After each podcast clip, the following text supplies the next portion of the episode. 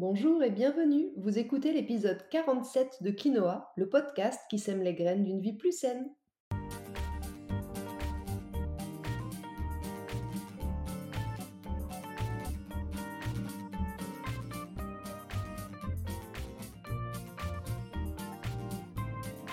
Je suis Julie Coignet, naturopathe et coach santé. Ma mission à travers ce podcast est de vous aider à retrouver ou à garder la santé en adoptant de nouvelles habitudes de vie plus saines et équilibrées. Chaque semaine, le jeudi, je vous propose de parler bien-être, forme et santé naturelle de façon simple et positive pour vous aider à reprendre votre santé en main. Dans ce 47e épisode de Quinoa, nous allons parler de fatigue, de stress, de cortisol et de glandes surrénales. Alors, quel lien existe-t-il entre ces quatre éléments? Quels sont les risques d'une surproduction ou d'un manque de cortisol? Comment savoir si vos glandes surrénales sont épuisées et comment en prendre soin? Je vous explique tout ça dans cet épisode. Bien sûr, petit aparté, comme je vous le précise à chaque fois, les informations que je vais vous donner ici sont générales et c'est important de toujours penser à les adapter selon votre cas particulier et c'est ce qu'on fait d'ailleurs lorsque vous venez me voir en consultation. Allez, c'est parti pour l'épisode du jour. Lorsqu'on parle de fatigue ou d'épuisement, on incrimine souvent la mauvaise hygiène de vie en général et le stress en particulier. Alors oui, effectivement, c'est assez juste hein, comme analyse. Mais est-ce que vous savez pourquoi? Savez-vous pourquoi le stress nous épuise, nous, notre vitalité, mais aussi nos glandes surrénales?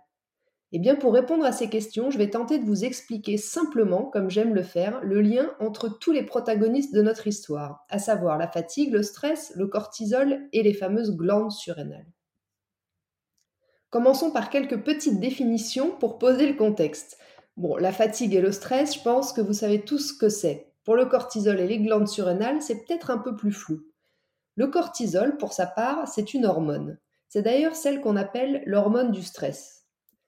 Et cette hormone du stress, le cortisol, va participer très activement à la production d'énergie en transformant nos réserves de graisse en sucre. Il va ensuite diriger cette énergie produite au bon endroit, comme dans les muscles de nos jambes par exemple, si on doit rapidement prendre la fuite.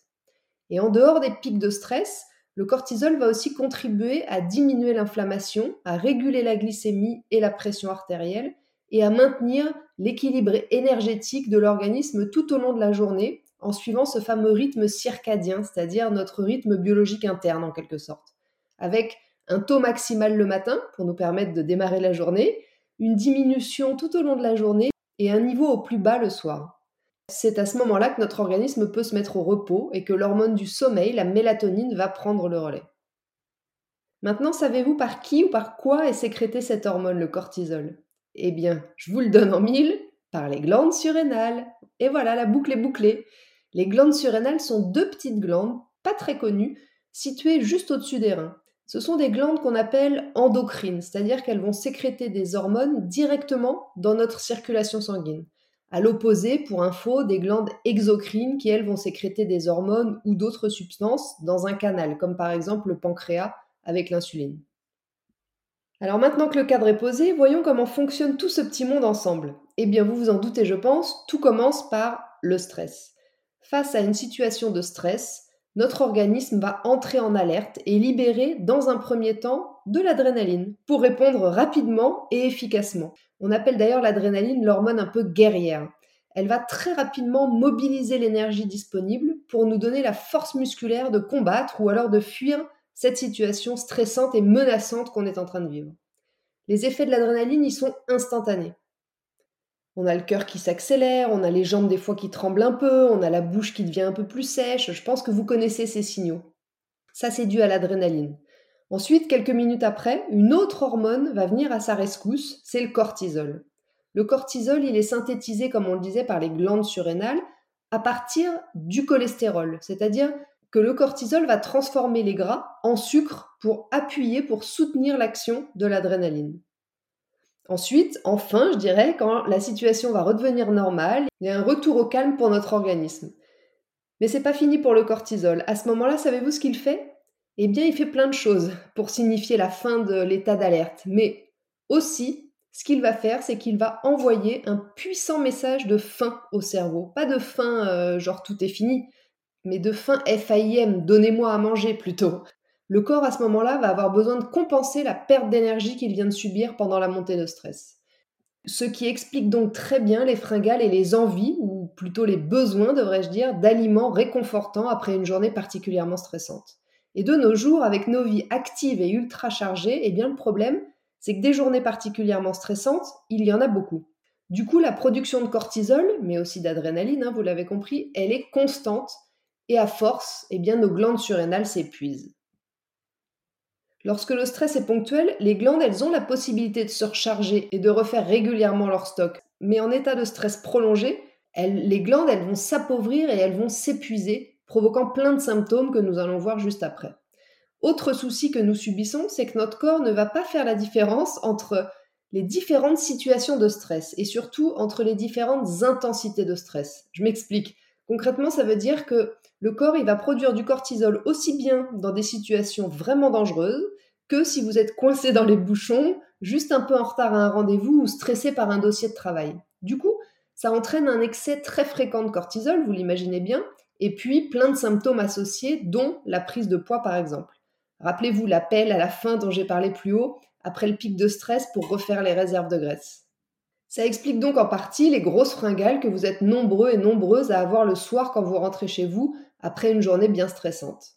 Et pour couronner le tout, il y a des chances pour que la prise de poids liée au stress se concentre en priorité autour de votre taille. Et oui, parce que les glandes surrénales sont situées, rappelez-vous, dans le bas du dos, juste au-dessus des reins. Et donc comme ça, elles ont accès rapidement au stock de graisse disponible pour produire le cortisol. Et oui, tout s'explique. Et puis notez aussi que pendant les périodes de stress, nos cellules, elles deviennent temporairement résistantes à l'insuline, l'hormone qui régule normalement notre taux de sucre dans le sang.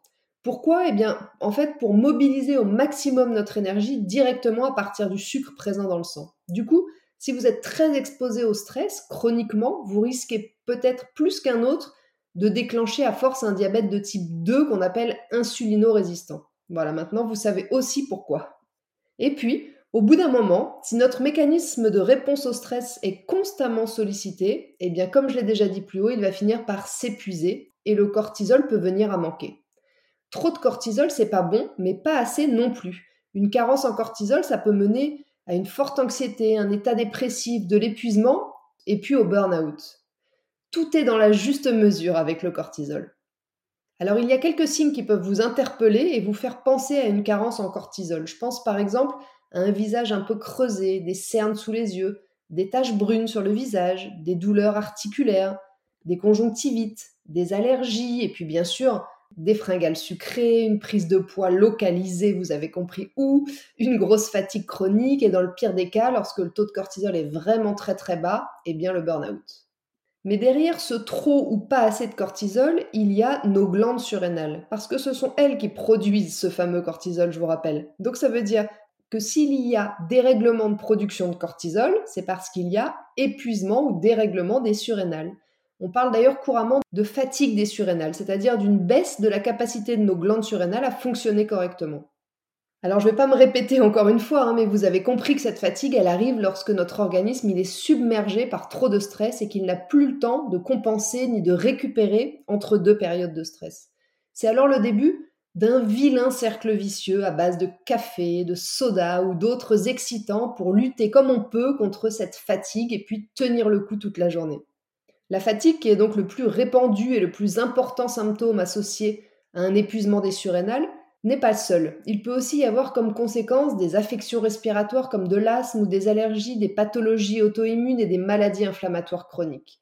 Mais avant d'en arriver là, voici quelques signes que vos glandes surrénales sont épuisées si vous avez des bouffées de chaleur, des sueurs nocturnes, des insomnies, que vous faites de l'hypoglycémie, que vous avez des problèmes de concentration, des vertiges quand vous vous levez, une baisse d'énergie, de la nervosité, un souffle un peu court, des crampes, une sensibilité à la lumière, des troubles digestifs, des pulsions alimentaires ou un dérèglement de la thyroïde par exemple. Alors vous n'êtes pas obligé d'avoir tous ces symptômes, hein, mais au moins peut-être quelques-uns.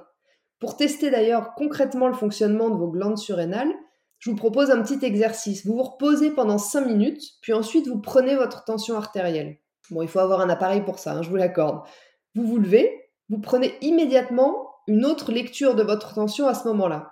Si le chiffre est inférieur lorsque vous êtes debout, vous pouvez soupçonner un ralentissement de vos glandes surrénales.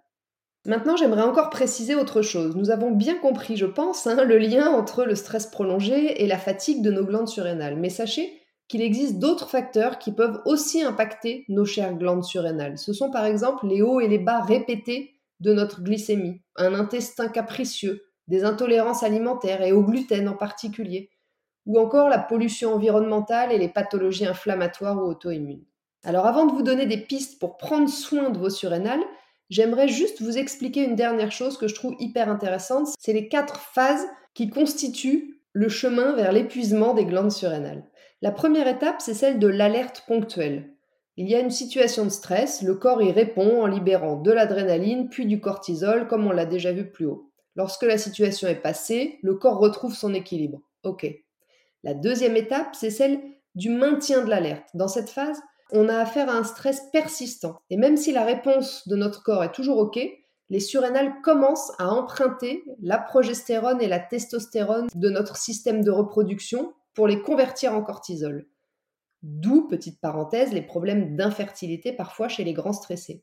En général, à cette étape, on sent une baisse d'énergie quand le corps se relâche. C'est souvent à cette étape qu'on commence à trouver des subterfuges comme le café ou les sucreries pour faire illusion de nous donner de l'énergie.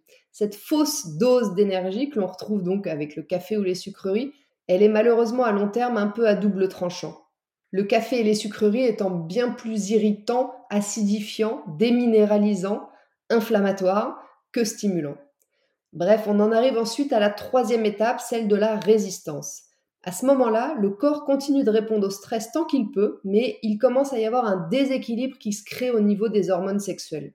Si vous êtes dans cette phase, vous sentez que la fatigue se généralise, vous manquez peut-être un peu d'enthousiasme, vous enchaînez les infections, votre libido est en baisse. Cette étape, elle peut malheureusement durer des mois, voire des années, avant d'aboutir ou pas, selon les cas, à la dernière étape, celle du burn-out. Dans cette quatrième phase, le corps a complètement épuisé ses capacités de production d'hormones et son niveau de cortisol est au plus bas. Le burn-out survient lorsque le corps a été maintenu en état de stress pendant une très, voire trop, trop grande période. Cette dernière étape vers l'épuisement des surrénales, elle est caractérisée par une fatigue extrême, une libido inexistante, de l'irritabilité, un état dépressif, anxieux, de l'insomnie, une perte d'appétit aussi parfois, et du coup une perte de poids associée, et puis on pourrait dire un désintérêt général pour la vie. Pour s'en sortir dans cette étape, le corps peut aller stimuler la glande thyroïde pour activer le métabolisme et fournir l'énergie nécessaire pour répondre aux besoins du stress. Mais sur le long terme, la thyroïde sera incapable de maintenir un métabolisme normal et on va finir par l'épuiser elle aussi. Voilà, je pense qu'avec tout ce que je viens de vous expliquer, on a bien fait le tour du sujet, au moins en théorie. Pour finir, on va maintenant voir comment concrètement prendre soin de ces glandes surrénales pour éviter d'en arriver à cette étape 4 qu'on vient de détailler. Tout d'abord, dites-vous que comme il aura fallu du temps pour que vos glandes surrénales s'épuisent, eh bien pour les remettre en forme, ça va vous demander aussi un peu de patience, beaucoup de détermination et surtout une sérieuse envie de revoir votre mode de vie général avec en priorité votre alimentation et puis la gestion de votre stress. Donc tout d'abord, pour que vos glandes surrénales puissent travailler efficacement, il faut les soutenir nutritionnellement parlant. Ça veut dire qu'il faut bien les nourrir. Et comme toujours, hein, je vais rien réinventer ici, je vous invite à aller plutôt vers des aliments bruts, non transformés, des aliments de qualité, des légumes bio et de saison, les règles alimentaires sont les mêmes que celles que j'ai déjà très souvent évoquées pour rester en santé. Plus spécifiquement, je vous recommanderais dans le cas précis de prendre une collation l'après-midi pour éviter la chute de cortisol qui se produit généralement vers 15-16 heures. Alors ça peut être un yaourt, quelques amandes, un pudding de chia. Il vous faut un apport en protéines à ce moment-là. Idem à chaque repas, assurez-vous de consommer suffisamment de protéines, qu'elles soient animales ou végétales, on est bien d'accord. Et puis, Limitez votre consommation de sucre raffiné au maximum, c'est-à-dire, je le répète, hein, mes pains blancs, biscuits, farine blanche, pâte blanche. Tous ces glucides raffinés vont faire fluctuer votre glycémie, c'est-à-dire le taux de sucre que vous avez dans le sang en permanence. Et comme on l'a vu plus haut, bah, c'est un des facteurs qui à terme va épuiser vos surrénales.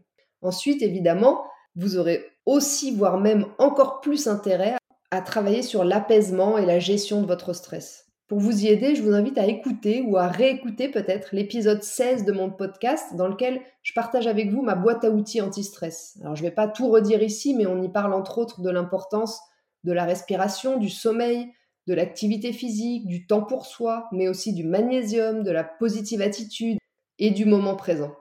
Et puis parfois, le stress de la vie, de votre vie, va être si important que l'alimentation et les techniques de gestion du stress mises en place ne vont pas suffire pour nourrir correctement vos glandes surrénales et quelques compléments naturels pourront vous aider à maintenir ou à retrouver vos glandes en bonne santé.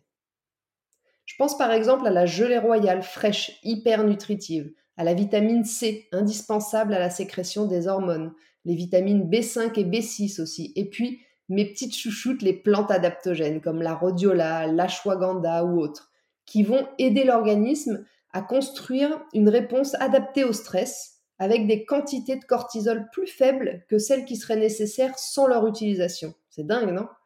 Et puis, elles vont aussi faciliter, ces plantes adaptogènes, un retour à la normale plus rapide de nos glandes surrénales. Et voilà, sur ce, l'épisode 47 de Quinoa touche à sa fin. Je vous remercie de m'avoir écouté jusqu'ici, j'espère qu'il vous a plu et qu'il vous aura donné envie de chouchouter vos petites glandes surrénales. Si vous pensez que cet épisode peut intéresser certains de vos amis, n'hésitez bien sûr pas à leur transférer ou à le partager sur vos réseaux sociaux. Et puis si vous n'avez pas pu prendre de notes, vous retrouverez le contenu de ce podcast dans l'article de blog dédié à l'épisode sur mon site juliecoignet.com. Je vous invite également à vous abonner à ma newsletter si ce n'est pas déjà fait pour ne rater aucun épisode du podcast, mais aussi pour suivre mon actualité et profiter de conseils exclusifs chaque semaine directement dans votre boîte mail.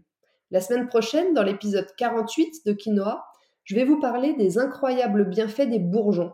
Cette thérapie naturelle qu'on appelle la gémothérapie, c'est une branche de la phytothérapie qui utilise les bourgeons et les jeunes pousses de plantes. En attendant, si vous voulez me faire un petit coucou ou échanger, j'en serais vraiment ravie et je vous invite à me rejoindre sur Instagram, juliecoignet-du8 naturopathe. Et n'oubliez pas, comme le disait très bien l'abbé Pierre, il ne faut pas attendre d'être parfait pour commencer quelque chose de bien. À bientôt!